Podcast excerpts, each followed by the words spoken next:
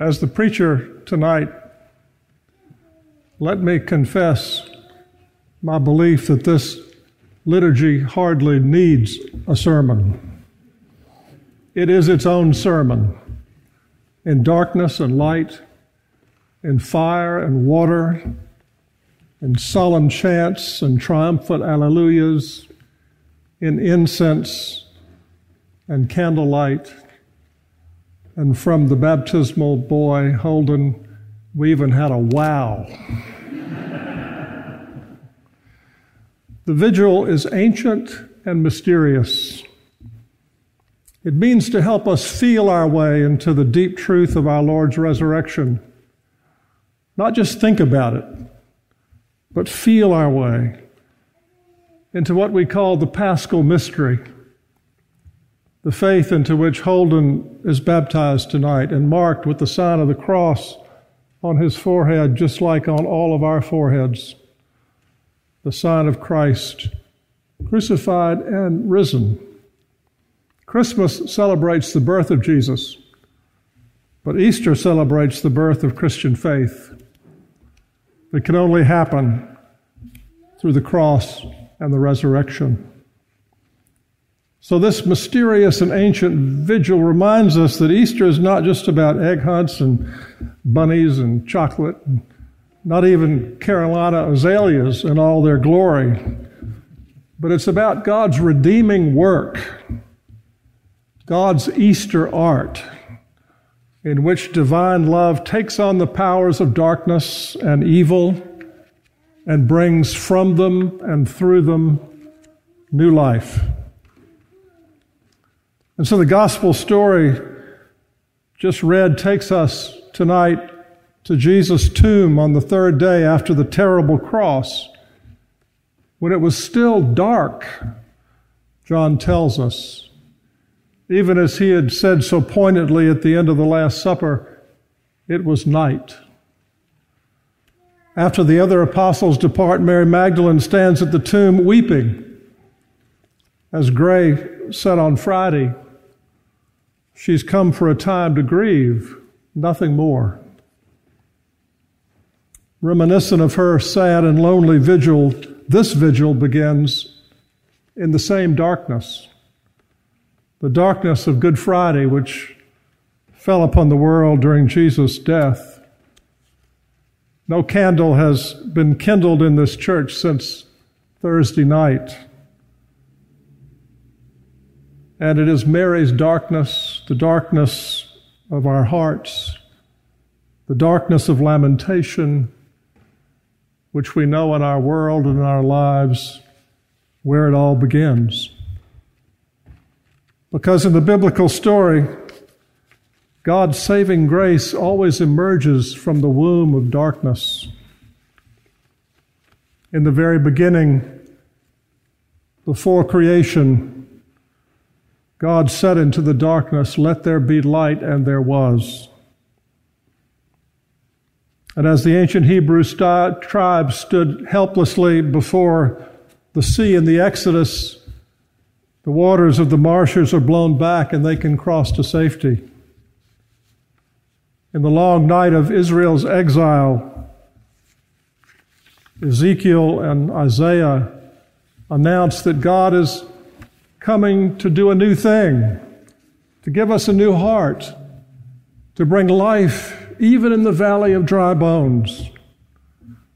And in the garden of grief, Mary hears a voice say her name. In the darkness, God's love takes over, moves in the darkness. And when God's love moves, creation happens. New creation happens. Rebirth happens. Evil is overcome, and even death does not have the last word. The last word is always the whisper of resurrection. One of our theologians has written that there are two principal voices in the Scriptures. He calls them the voice of grief and the voice of amazement. God's redeeming work is the movement from one voice to the other. The first voice is that of our human struggle, the agony of the world, Ukraine, Nashville, George Floyd, 9/11, Holocaust, the terrible cross, the still sad music of humanity. That's the voice of grief, about which the Bible is painfully honest. Mary's tears, tears that we know. The other voice, the voice of amazement, is that which sounds when God speaks, when light breaks through the dark night, and we're able to move from the brink of despair to the high ground of hope. When the world is filled with holy beauty and mystery, says the voice of amazement, life is more powerful than death, and there's nothing that cannot be redeemed, absolutely nothing, for love reigns. Amazing grace, how sweet the sound. Easter is the voice of amazement. There's a beautiful fresco on the wall of a monastic cell in Florence, Italy, by Fra Angelico, which shows Mary at the tomb, looking down in grief. But there's also an angel there, which the painter has painted with one hand pointing down and the other hand pointing up. And when you look up, there is the risen Christ, in glorious technicolor and light, still unseen and waiting to be discovered. The key to the fresco is the movement of the angel's hands, inviting us not to look down in grief, but to look up in amazement, to move with Mary from tears to unconquerable hope, to look up where the risen Christ is present in radiant light and glory.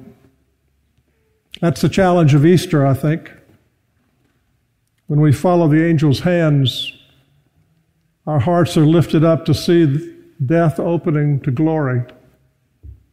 And we're able to affirm that all of life is God's miraculous gift in which we can every day rejoice and be glad. A favorite poet of mine, who, like Mary, knew in his bones both lamentation and amazement, once described the risen Christ as our passion-plunged giant risen. And he prayed, let him Easter in us, be a dayspring to the dimness of us, a crimson-crescented east. The poet knew that Easter is not a noun. It's not just a day. It's not just a time or a thing. Easter is a verb, an action word, a movement. Let him Easter in us, the poet says. That's God's action in our hearts, renewing, redeeming, lifting us again and again. From Mary's tears to the heights of amazement. That's the meaning of this ancient and mysterious liturgy. So let it grab you tonight. Let it move you. Let it throw you forward like a wave breaking on the beach and give you new life and new hope. For Christ is risen. Love reigns, light shines in the darkness, and the darkness has not overcome it.